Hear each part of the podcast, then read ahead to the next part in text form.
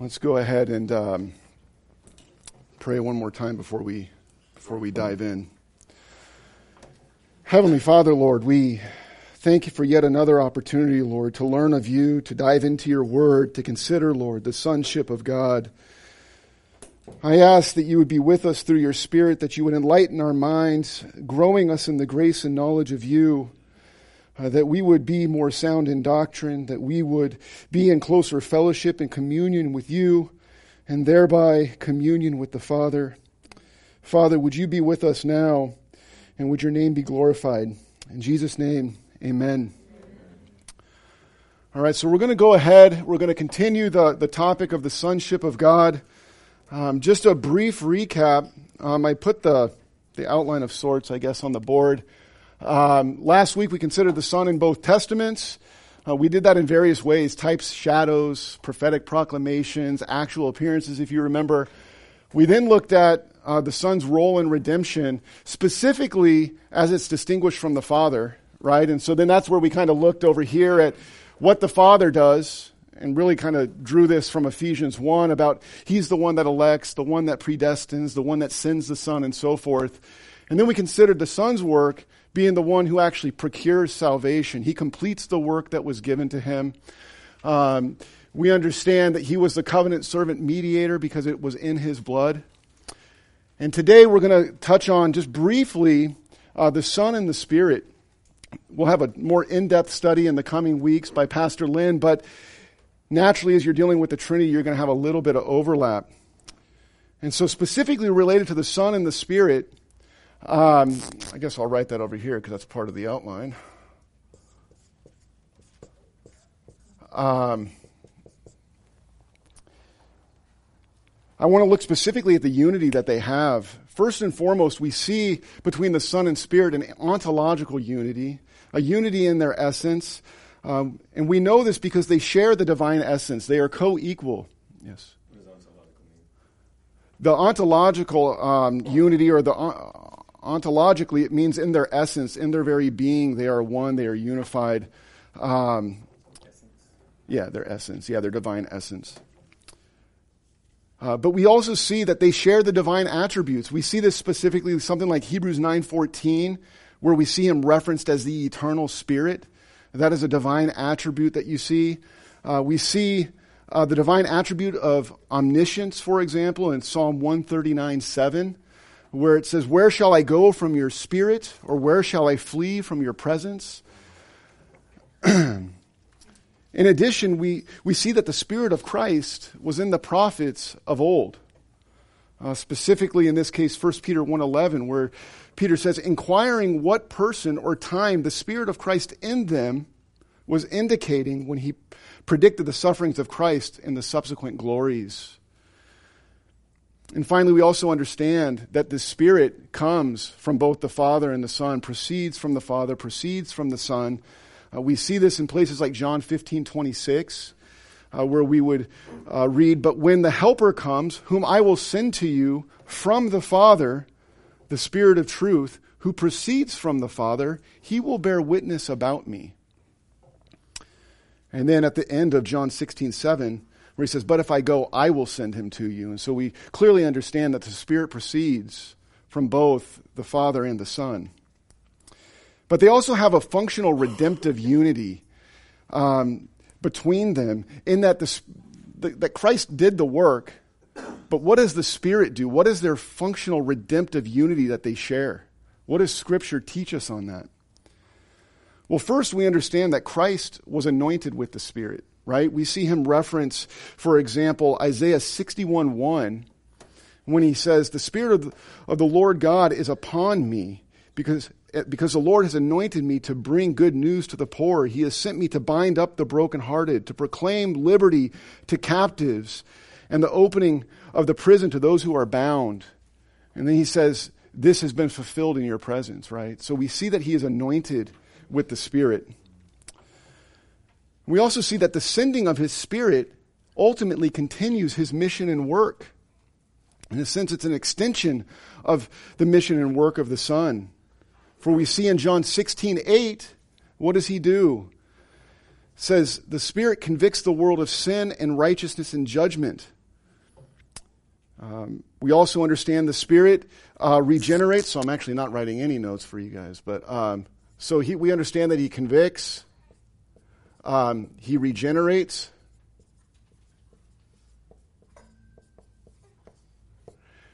That comes from Titus 3:5, for example. He saved us not because of works done by us in righteousness, but according to his own mercy by the washing of regeneration and the renewal of the Holy Spirit.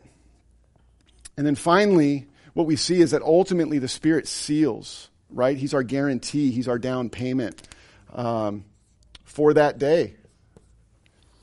Uh, there are a plethora of verses, but Ephesians 1 13 through 14 says, In him you also, when you heard the word of truth, the gospel of your salvation and believed in him, were sealed with the promised Holy Spirit, who is the guarantee of our inheritance until we acquire possession of it to the praise of his glory.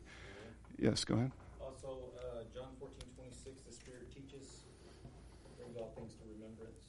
That's right. He instructs us, right? He enlightens our minds and, and allows us to even understand the word and so forth. Any other comments or questions on that? No. Excuse me? He does, right? And he's even called the Comforter, right? The next point we want to look at. Oh, yeah, go ahead. So how does that uh, functional piece that we see in Ephesians 1, 13 and 14 differentiate from like the intermediary work of Christ? Is it similar? Well, as far as the sealing and then the intermediary work, Like one, like they both essentially like preserve our salvation and see it through, right? But is there like a distinguishment? Well, there's definitely a distinguishing, right? The Holy Spirit's the one who seals, and then Christ is the one who intercedes for us. And that's actually what we'll touch on when we consider um, this next section on the Son and fellowship with his people. There's a there's a, a number of things that we'll look at in how he's in fellowship with us, how he relates to us, if you will, um, and so forth. So we'll see if that section, when we get there, like addresses that a little bit more clearly. Uh, first, the Son is our Savior. So, uh, first of all, we have Son's uh, fellowship with uh, His people. And the first aspect that we're going to consider here is uh, the Son as our Savior. The Son is our Savior.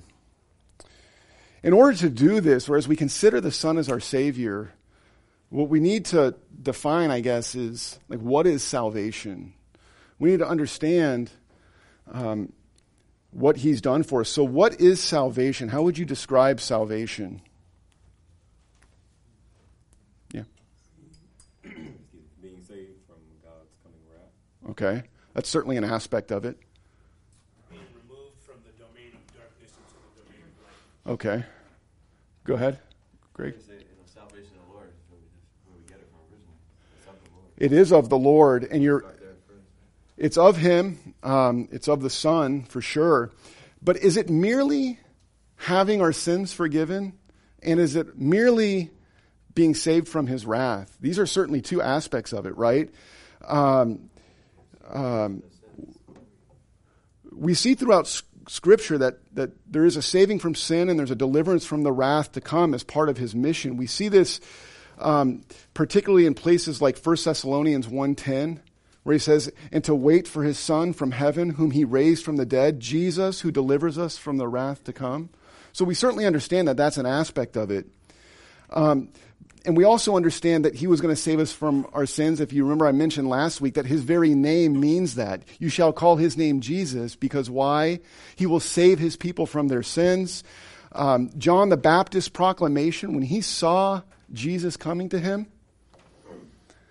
in, in John 1.29, it says, The next day he saw Jesus coming toward him, and he said, Behold, the Lamb of God, who what? Who takes away the sin of the world.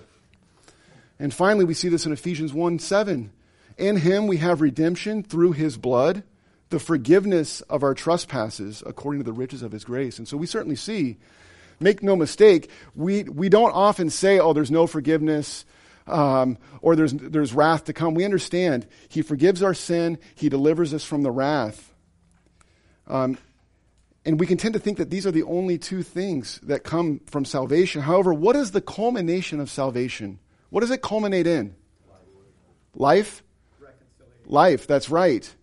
In the sense that we even think of John, where he says, He who has the Son has what? That's right. And he who does not have the Son does not have life, but more specifically, will not see life. That's right. And so the culmination ultimately um, is in the fact that through the Son, we have access to and communion with the Father. It's not just no punishment, sins are forgiven, but He actually brings us to the Father. Through Him, we can commune with the Father. We read in Ephesians 2 18 and 19, For through Him, we both have access in one Spirit to the Father. So then you are no longer strangers and aliens, but you are fellow citizens with the saints and members of the household of God. And so this goes along the line, Robert, with what you were thinking. What, what we've drawn out previously when we've considered the changes or what we have in Christ, what He's done for us, the salvation He's wrought for us.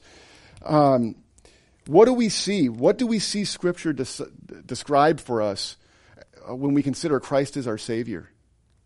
In the old, right, we were what? Dead, right? Dead in our sin. And now we are alive to God, right?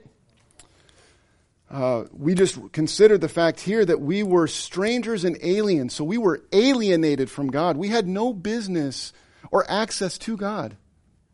But in Christ, we can now go to the Father. Uh, we see um, Romans 8:17 where it is essentially um, we have no access, right? And now we have access um, to the Father. But more specifically, Romans 8:17 describes that we are heirs and co-heirs with Christ. Think of that. It's not just, oh, he died for us and forgives our sins, and but we are actually we, we are heirs, co-heirs. Romans 8:17 says this.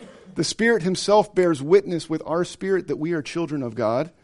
And if children, then heirs, heirs of God and fellow heirs with Christ, provided we suffer with Him in order that we may be glorified with Him. And finally, to consider the fact that through Christ we will be in His presence for all of eternity. Now, think of like in Isaiah 6 when you see the seraphim flying around and they have their eyes covered, their feet covered. They cannot look upon God. But what will we, what will we be doing for all of eternity? That's right. We won't be there with covered eyes and so forth, right? Because of Christ, we will be able to behold him for all of eternity. That's truly amazing. This is the work of Christ our Savior. Any uh, questions or comments? Any additions to that? This might be a weird or funny question, but thinking of that, can like Michael the archangel or Gabriel or any one of the other angels actually look upon God? I don't know. Um, I know that what we see is in that particular case, the seraphim um, don't. Um, but I'm not sure. Pastor Amelia, you got anything on that? I guess. Mm. So that is to say that we will have a privilege of being able to see God in such a way that angels can't. Yeah, and I think what's key about that, right, is the fact that we were made in the image of God, and we're being conformed to the image of God, and therefore, um, you know, we will be able to to behold Him for all of eternity. I think theologians make a distinction, between uh, God and His ontological glory, Mm. which is like a glory that is not mediated in any way. You know, and the only person of the Godhead whose glory is not going to be mediated in any way in heaven is going to be the Son. Mm. Right? So there's some sort of mediation between the Father, definitely the invisibility of the Spirit, right? But there's some sort of medi- mediatory, uh, I guess you could say, level to our beholding God. Mhm. Okay, and so we'll see the Son in all of his incarnate glory, Right. but no one will gaze upon the ontological glory of God. Right. Right. the next uh, aspect of the Son's fellowship with us is uh, the Son uh, as our Lord. You know, we consider Christ as our Savior, but we must certainly understand that without Christ as our Lord, there is no Christ as our Savior. These two go hand in hand. There's no such thing as non lordship salvation. Many of us probably understand that in this room, but make no mistake, you'll certainly encounter that aspect out in the world.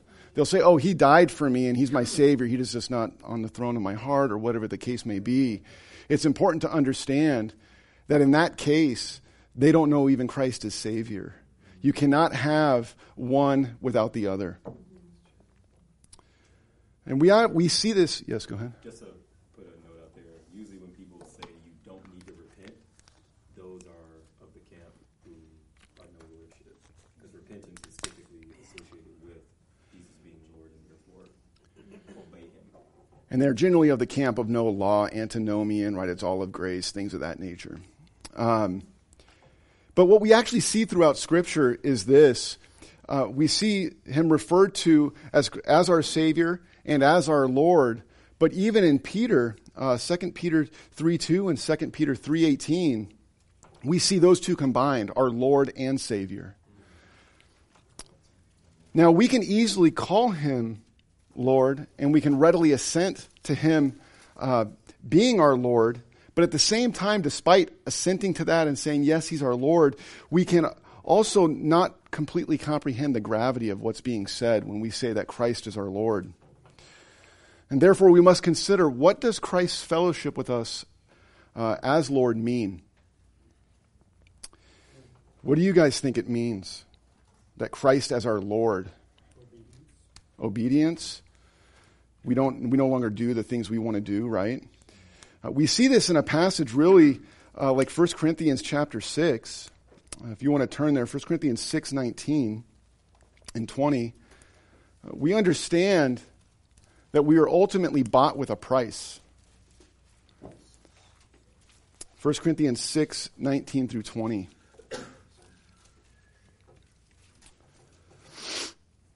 Anybody like to read that? Go ahead, Greg. You said 1 Corinthians 6, 19 to 20. Yes. Know ye not that your body is the temple of the Holy Ghost, which is upon you, whom you have of God, and you are not of your own?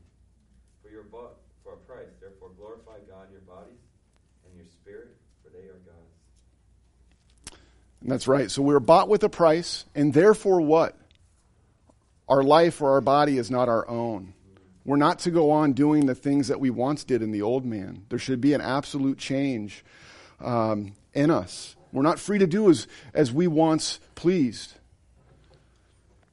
Secondly, when by God's grace we have come to Christ, we must understand that there's a fundamental shift in who we serve.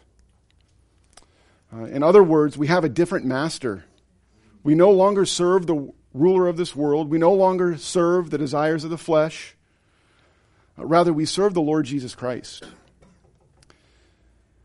And so when you think of Christ as your Lord, what do you think of? What comes to your mind? Bondservant. Bondservant. That's right. And so if you would turn to Romans 6 with me.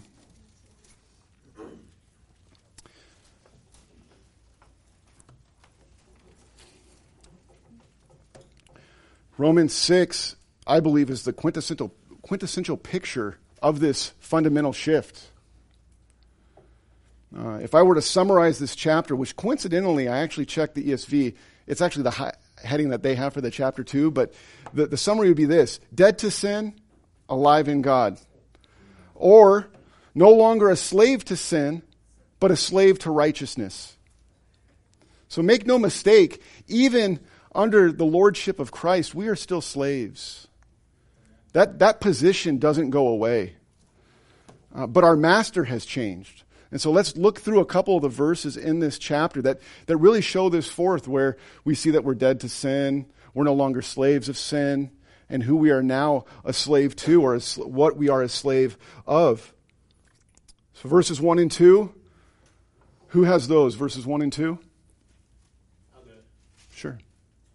What shall we say then? Are we to continue in sin so that grace may increase? May it never be. How shall we who died to sin still live in it? That's right. Verses 6 and 7. Who has that? Keith?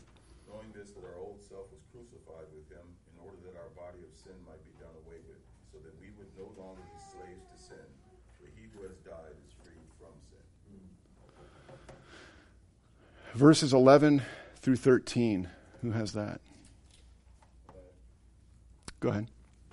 Even so, consider yourselves to be dead to sin, but alive to God in Christ Jesus. Therefore, do not let sin reign in your mortal body so that you obey its lusts. And do not go on presenting the members of your body to sin as instruments of unrighteousness, but present yourselves to God as those alive from the dead, and your members as instruments of righteousness to God. Okay, and finally, verses 17 through 18. I'll get that. Sure. But thanks be to God that though you were slaves of sin, you became obedient from the heart to that form of teaching to which you were committed. And having been freed from sin, you became slaves of righteousness. Right, and so in these, like I said, what we see is there's a shift, right? Before we, we were slaves to sin, we were enslaved to sin, we served a different master. But what we see change when we come to Christ, there's a true change. What happens to us? We now become obedient from what? From the heart. That's right. Before, maybe there's a trying to keep the law. Overall, I'm a relatively good person. I've done this, this, and this, right? But when you come to Christ, He is your Lord, and there's obedience that takes place from the heart, so that you are no longer a slave to sin. You are now a slave to righteousness. And so we must recognize that our position doesn't change, but our master does. Our position doesn't change, but the outcome does. Um, consider the oft quoted verse Romans 6:23. We read, "For the wages of sin is death, but the free gift of God is eternal life in Christ Jesus our Lord." Consider the beginning of the verse, right? That under our former master, we had wages, things that were actually due to us for what we did. Okay? And what is it that was due to us but death? For our service to those things, we would receive the wages of death. But under Christ, as our Lord, it's not wages that are recompense to us. Instead, it is the free gift that we have from Jesus Christ our Lord, which is eternal life. That through Him, as our Savior and as our Lord, there's nothing that we've done to earn that, so it truly is a free gift and is eternal life. Any comments, questions, additions, things I missed? You guys are quiet. All right just thinking of Galatians five one again. You know, where it was, freedom in Christ set us free, therefore keep standing firm and do not be subject again to a yoke of slavery. Yeah, we have to understand that when we assent to Him as Lord, there are demands made upon us. It's not that we just live as we want to live, there's nothing we have to obey and so forth, but there truly are still things that we do not to be saved, but as a result of what Christ has done. Actually, that makes me think of Luke six forty six. Says, "Why do you call me Lord, Lord, and do not do what Mm. That's good. The third way is uh, the Son uh, as our high priest. The Son is our high priest. In order to maybe more fully or more clearly understand uh, Christ as our high priest, we just have to briefly kind of consider what the Old Testament, you know, taking a look at the Old Testament priests, the Old Testament sacrifices. And what you'll see when we read in, on the pages of the Old Testament um, is that there were continual sacrifices being made. The one thing you will notice when you go through is it's this offering and that offering. Um, we were going through um, the Old Testament um, chronologically, right? And so you're going through and you get to these sections where it repeats the same sacrifices over and over and over. And so what you see is a massive shedding of blood to take place, or that was taking place. And then we consider the fact that these priests were beset or weighed down by their own sin, right? They were like us in that sense. Um, we see the fact that um, that that they had to first make atonement for their sins and then the sins of the people. Um, but what we see here too is also that on the Day of Atonement they could do what? Does anybody remember what they did on the Day of Atonement, which was just once a year? That's right. So one day a year they can go into the Holy of Holies. Um, but this isn't what we see with Christ. What we have to realize when we consider him in fellowship with his people, it's difficult to determine like which is more important. Like when we look at these, right, it's like, well, how do we rank them? Thankfully, with him, there's not a need to do that. He fulfills all of those. Uh, but we have to understand is that Christ as our high priest is absolutely essential. Uh, we can say this about the two other headings. If we don't have Christ as Savior, then our sins aren't forgiven, right, and so forth. And but um, what we must understand is, without Christ as our high priest, without Him as our mediator, uh, we have no access to God. And so, what we see with Christ is that He is first um, like the Old Testament priests in some regard, except without sin. And so we see this in a place like Hebrews 2.17. Um, I'm actually going to, we see this in, in Hebrews 2.17, but um, I want to just write this down. He is our uh, sacrifice. I'm trying to make sure I. Hebrews 2.17 says this, Therefore, he had to be made like his brothers in every respect so that he might become a merciful and faithful high priest in the service of God to make propitiation for the sins of the people. Secondly, uh, we understand that he is the true sacrifice. Um, while all the other sacrifices that were continually offered uh, could not accomplish the removal of sins, Christ both offered and accomplished once for all. Yes. mm. by death from the former priests, on the one hand, existed in greater numbers because they were prevented by death from continuing put Jesus on the other hand, because he continues forever, holds his priesthood permanently. Therefore, he is able also to save forever those who draw near to God through him, since he always lives to make intercession mm. Yeah, that's good. That aspect of that continual priesthood. There's no fear of it not, or of it ending, not continuing, right? Uh, there's no fear uh, that our status will ever change, that the sacrifice will not be good enough, that the mediation will not be good enough. Um, but so he offered this sacrifice and accomplished uh, the true removal of sins once and for all. We see in Hebrews 9 11 through 12, if you guys want to turn there. Hebrews 9 11 and 12.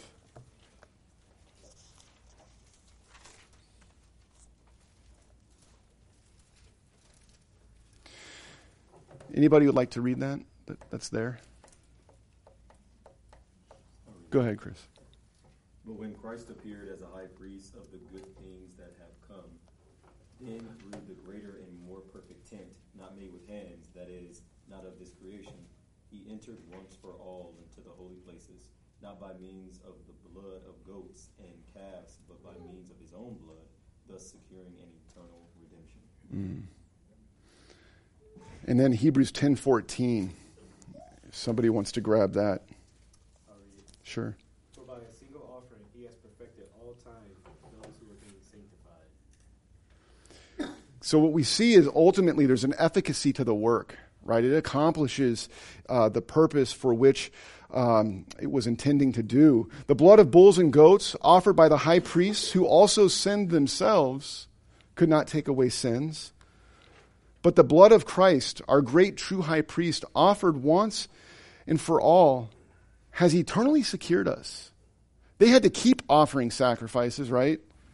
Now there is no more sacrifice to be offered. We are eternally secure. He has brought forth an eternal redemption. And finally, what we see is he resides in the true Holy of Holies. If we remember, these Old Testament priests, right, entered once a year. But Christ, as our high priest, resides in the true Holy of Holies. Uh, we see that in what we just uh, read, that he entered once and for all into the holy places.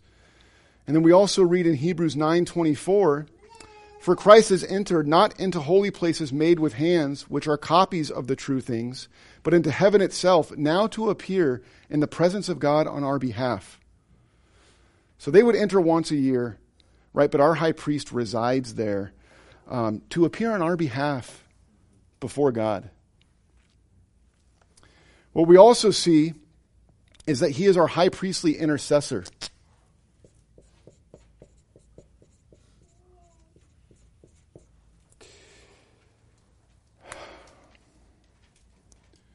Christ is our high priestly intercessor. Christ did not just stop with being a sacrifice for us, right, and, and, and allowing us to have removal of sin and right and no wrath. But think of this, he intercedes for us. He takes up our cause in the presence of God. We read 1 John 2 1 through 2. My little children, I am writing these things to you so that you may not sin. But if anyone does sin, we have an advocate with the Father, Jesus Christ the righteous. He is the propitiation for our sins, and not for ours only, but also for the sins of the whole world. So I went ahead, I looked up, did a def, uh, dictionary definition of advocate. And it says this An advocate is one who pleads the cause of another, or more specifically, one who pleads the cause of another before a tribunal or judicial court. And that's what we understand. What we had was a, was a judicial court before God. We were legally guilty before Him. We have been made righteous through the blood of Christ, right? And now, before that throne, we have one that ever pleads our cause. So he willingly sacrificed himself for us, and now he willingly pleads for us. Paul says in Romans 8 33 through 34, Who shall bring any charge against God's elect? It is God who justifies. Who is to, con- who is to condemn? Christ Jesus is the one who died, more than that, who was raised, who is at the right hand of God, who indeed is interceding for us. So if charges and accusations come, right, ultimately we know we have one before the throne of grace who intercedes for us and takes up our cause. And this pleading and intercession on our behalf is continual, like Robert just said. There's no end to it. Um, he referenced the verse about he is able to save those in Hebrews 7 24 and 25. He is able to save those to the uttermost. There's nothing that's left that needs to be done. It's to the uttermost that we are saved. Those who draw near to God through him. And he always lives to make intercession for them.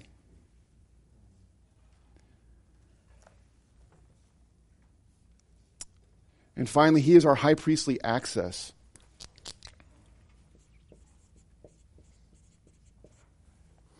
Our high priestly access. What we must remember is that without a high priest or mediator, there is no access to the Father, right? But in him, we have unfettered access. We can go whenever we want, right? Um, and, and pray and cry out to Him. Uh, let's look at two more verses from Hebrews. First, Hebrews 4 14 through 16, if somebody wants to grab that.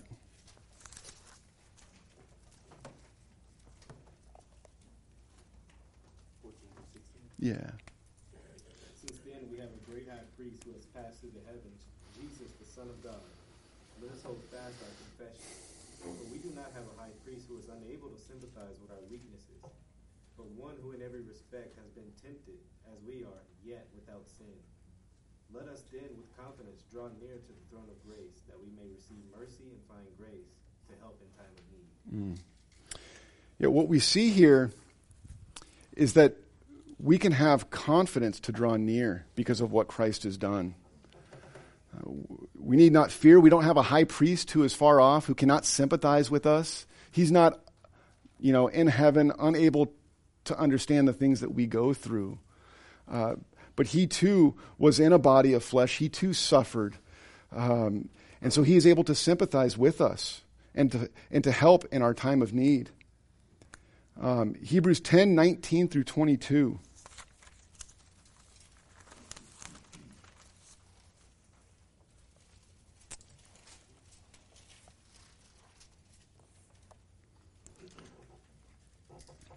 Who's got that? Hebrews 10 19 through 22? Pastor Lynn?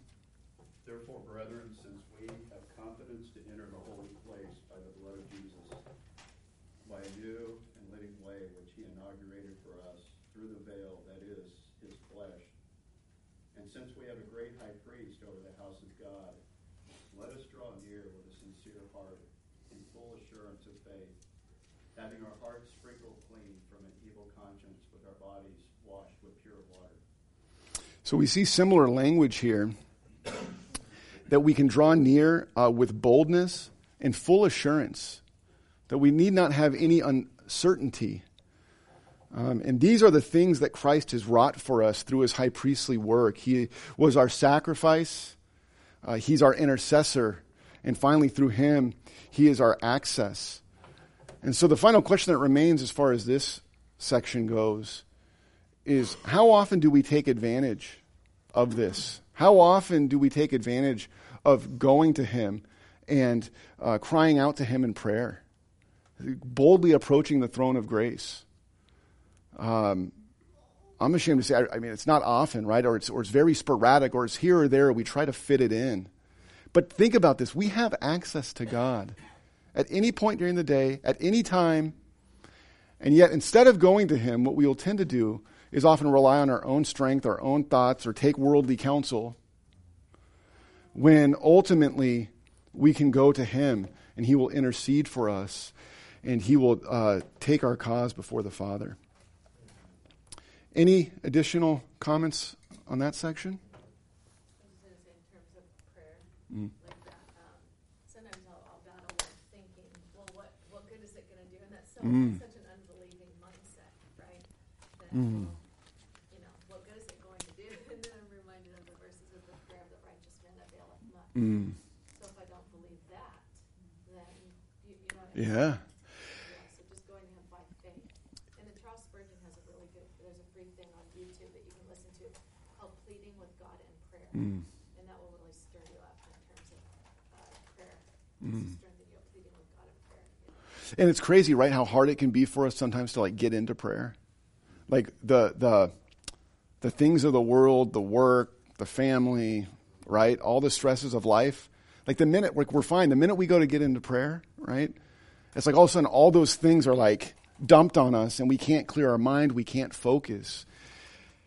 But I think, you know, if I even say this to myself, I mean, it's like if we would stop and think what we truly have access to.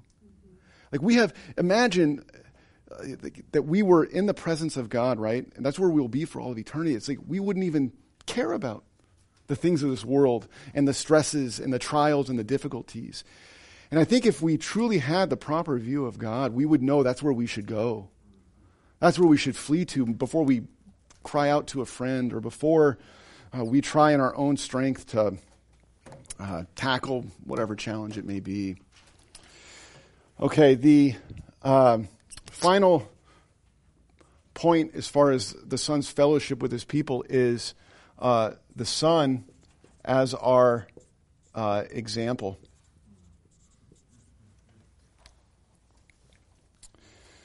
So thus far, we've looked at our at the Son as our Savior, as our Lord, and our High Priest. But we must also understand that He is He has left us an example to follow. We certainly see the principle of imitation taught throughout the Scriptures, um, in that we are to imitate one another. Paul even says himself, "Imitate me as I imitate Christ." Uh, but we also read in 1 John 2 6, whoever says he abides in him ought to walk in the same way in which he walked. And so it's good to imitate each other, but more importantly, we are to imitate Christ. We are to walk as he walked. There's the benefits of imitating each other because we understand that all of us are beset with various difficulties and sin and so forth. But ultimately, Christ is our perfect example. So, for our purposes now, I want to briefly consider four different examples. There are many, there are things that maybe you guys will end up bringing to the table as well. But the first thing is, I'm going to um, just erase this. First, Christ exemplified, number one, a life of prayer. And um, we just talked about this as far as boldly going before the throne of grace, but he exemplified a life of prayer. Um, we read in Hebrews 5 7, in the days of his flesh, Jesus offered up prayers and supplication with loud cries and tears to him who was able to save him from death, and he was heard because of his reverence. One of the things to note here is that while he was in the flesh, he offered up prayers and supplications, not just in trials and suffering, or not just in the Garden of Gethsemane, but he truly uh, led um, through the whole of his life a life of prayer. Consider the fact that Christ was very busy. People were continually making demands, requests, uh, feed me, um, you know. Um, but what do we see him do? Well, what we don't see is him making excuses for why he can't get away to pray. Um, but rather, we see him make time. Um, we read in Mark 5 15 through 16, but now even more the report about him went abroad, and great crowds gathered to hear him and to be healed of their infirmities. Uh, but, he would, uh, but he would withdraw to desolate places and pray. There's always, there was always something for him to do. There was always things that people wanted him to do. But the thing that he knew he must do was get away to pray. Again, in Matthew 14, 23, we read, And after he had dismissed the crowds, he went up on the mountain by himself to pray. When evening came, he was there alone. and he made time in various ways, right? First, we read Mark 135, and rising very early in the morning, while it was still dark, he went out to a desolate place and there he prayed. So he did it at morning, right? And then we see in Luke 6:12, it says, "In these days he went out to the mountain to pray, and all night he continued in prayer to God." So he made sure that what was absolutely essential was him communing with his Father through prayer. And if Christ, as the Son of God, needed that, how much more so do we? He truly gave us an example um, to follow, uh, not merely to fit prayer in, but to have it be a true priority to us. Any comments, questions? We looked at this last week, and so this will be brief, or we, we considered it um, last week, but he led a life of obedience. And this was absolutely necessary for us to be saved, for sure. Um, uh, his obedience that we saw, he always did the things that were pleasing to the Father. He did it without grumbling, without complaining, with, without begrudging thoughts, right? we looked at his obedience in the incarnation and laying aside what was rightfully his in order to save those who were his enemies. Think about his death and his submission to the Father, despite knowing what it fully meant to undergo the wrath of God, fully knowing what he would suffer, he still obeyed. And so we have to ask ourselves do we obey like this? And now we're not going to obey like that perfectly. I think that's very clear, right? But do we have a desire? Do we grumble and complain? Do we love the law of God? Do we love his commandments? It says if, if we love him, we will keep his commandments, is what Christ says. Thirdly, he lived a life of service and humility.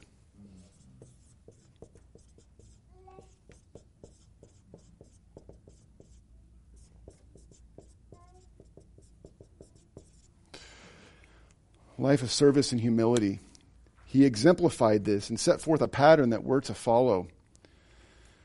Uh, we read in John 13, 15, after Christ washes his disciples' feet, he says, For I have given you an example that you also should do as I have done to you. And this is truly an amazing picture. What we know is that wealthy Jewish homes, prominent Jewish homes, right, would generally have a slave that was positioned by the door that when guests came, they loosened the straps of the sandals and they washed their guests' feet. And yet, what we see here uh, in humility, service, and setting the example for how we are to serve one another, Christ washes his disciples' feet. The Lord of all washes the feet of his disciples. In other words, there is nothing that we should not be willing to do for one another out of love and service to Christ.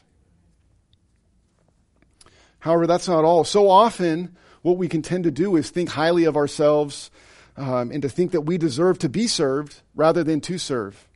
And so we get bent out of shape when somebody looks at us the wrong way, or somebody doesn't say hi to us, or somebody doesn't acknowledge us the way we think we should be acknowledged, right? And next thing you know, we're like angry, right? Like, um, but knowing this, or in fact dealing with this in the Philippian church, this is what Paul says in Philippians chapter 2, verses 3 through 5. Do nothing from selfish ambition or conceit, but in humility count others more significant than yourselves. Let each of you look not only to his own interests, but also to the interests of others. Have this mind among yourselves, which is also yours in Christ Jesus. So, what do we see here? Well, they're to put aside selfish ambition, right? Um, uh, they're to consider others more important or more significant than themselves. But who was the ultimate example of how to do this? Christ. He says, have the mind of Christ. And so I ask you, what does it mean to have the mind of Christ? To think like him? So, how did he exemplify that specifically? Like, what was his mind? He was wise. Wise? Always living to please the Father. Okay. We want pure like him. What's that? We our minds pure like that. Well, we want our minds pure for sure. But in this context, that's right. He was selfless. He was the one who could truly claim all things, right? He could truly claim he deserves glory, he deserves praise, right? But did he do that? No. No, we see instead what he did was when he was the true one who could truly do that, he laid those things aside and came in the form of a servant and in the likeness of human flesh. Uh, We think we have claims to be made. We think we have things that are due to us, right? And things that we deserve. The only thing we truly deserve is the wrath of God.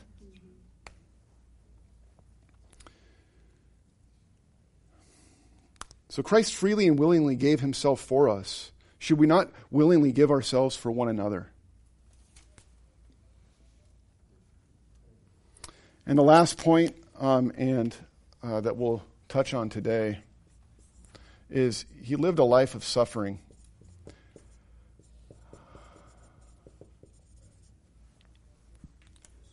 He lived a life of suffering. He exemplified how to live a life of suffering to the glory of God. We read throughout the pages of Scripture that we will suffer and go through trials and tribulations. I think that is no surprise to us, and I'm sure as I even say this, you have all the different verses going through your mind. James 1 2, count it all joy, my brothers, when you meet trials of various kinds. Trials are a certainty, it's, they're going to happen. 2 Timothy 3:12 Indeed all who desire to live a godly life in Christ Jesus will be persecuted. Thankfully, the persecution we face here like is not like what we see in other countries. Usually, it's people getting mad at us, throwing stuff at us. Um, but I have a hard time thinking that that type of persecution is not coming here eventually. Christ himself said in John 15 20, Remember the word I said to you, a servant is not greater than his master. If they persecuted me, they will also persecute you. Consider 1 Peter 2 21 and 23 if you want to go ahead and turn there.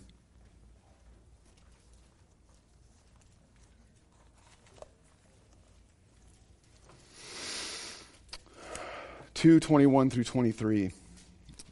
First, in verse twenty one, we read this: For to for to this you have been called, because Christ Jesus also suffered for you, leaving you an example, so that you might follow in his steps.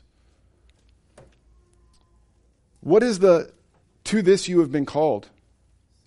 That's right. And that's what we see in the previous verse, right? Um, For what credit is, is it if when you sin and are beaten for it, you endure? But if when you do good and suffer for it, you endure, this is a gracious thing in the sight of God, for to this you have been called. We have been called to a life of suffering. That was the life that Christ himself experienced. But he left us an example of how to suffer well. What do we see? Um, how do we see him responding when he suffered? Well, in verses 22 and 23, we read this He committed no sin, neither was deceit found in his mouth. When he was reviled, he did not revile in return. When he suffered, he did not threaten, but kept or continued entrusting himself to him who judges justly. So you see the example set forth here for us is that when he was reviled, he didn't revile back. When threatened, he didn't threaten. When hit, he didn't hit back. When mocked, he didn't mock back right?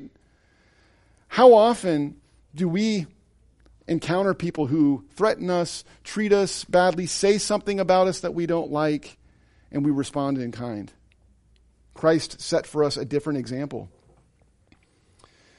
We are bound to face all types of sufferings and trials, but the writer of Hebrews, as an exhortation not to grow weary, says this in Hebrews 12:3, "Consider him who endured from sinners such hostility against himself." so that you may not grow weary or faint hearted. Think about that. Is that he endured all that hostility, all the things, the beatings, the mockings, the hanging on the cross, and so forth, right? From sinners. He is our example. If he went through it, right, he gives us the strength to grow through it. There's no need for us to be weary or faint hearted. Faint hearted. And finally, I'll close this section with 1 Peter 1.13. He says this Therefore, preparing your minds for action and being sober minded, set your hope fully on the grace that will be brought to you at the revelation of Jesus Christ. This is ultimately our hope, right? That though we endure trials, though we endure hardships and, and challenges and persecution, no, set our hope fully on the grace that will be brought to us at the re- revelation of Jesus Christ. And so, with that, we can go to worship. But um, are there any other questions or comments, thoughts, verses? Okay, let's go worship.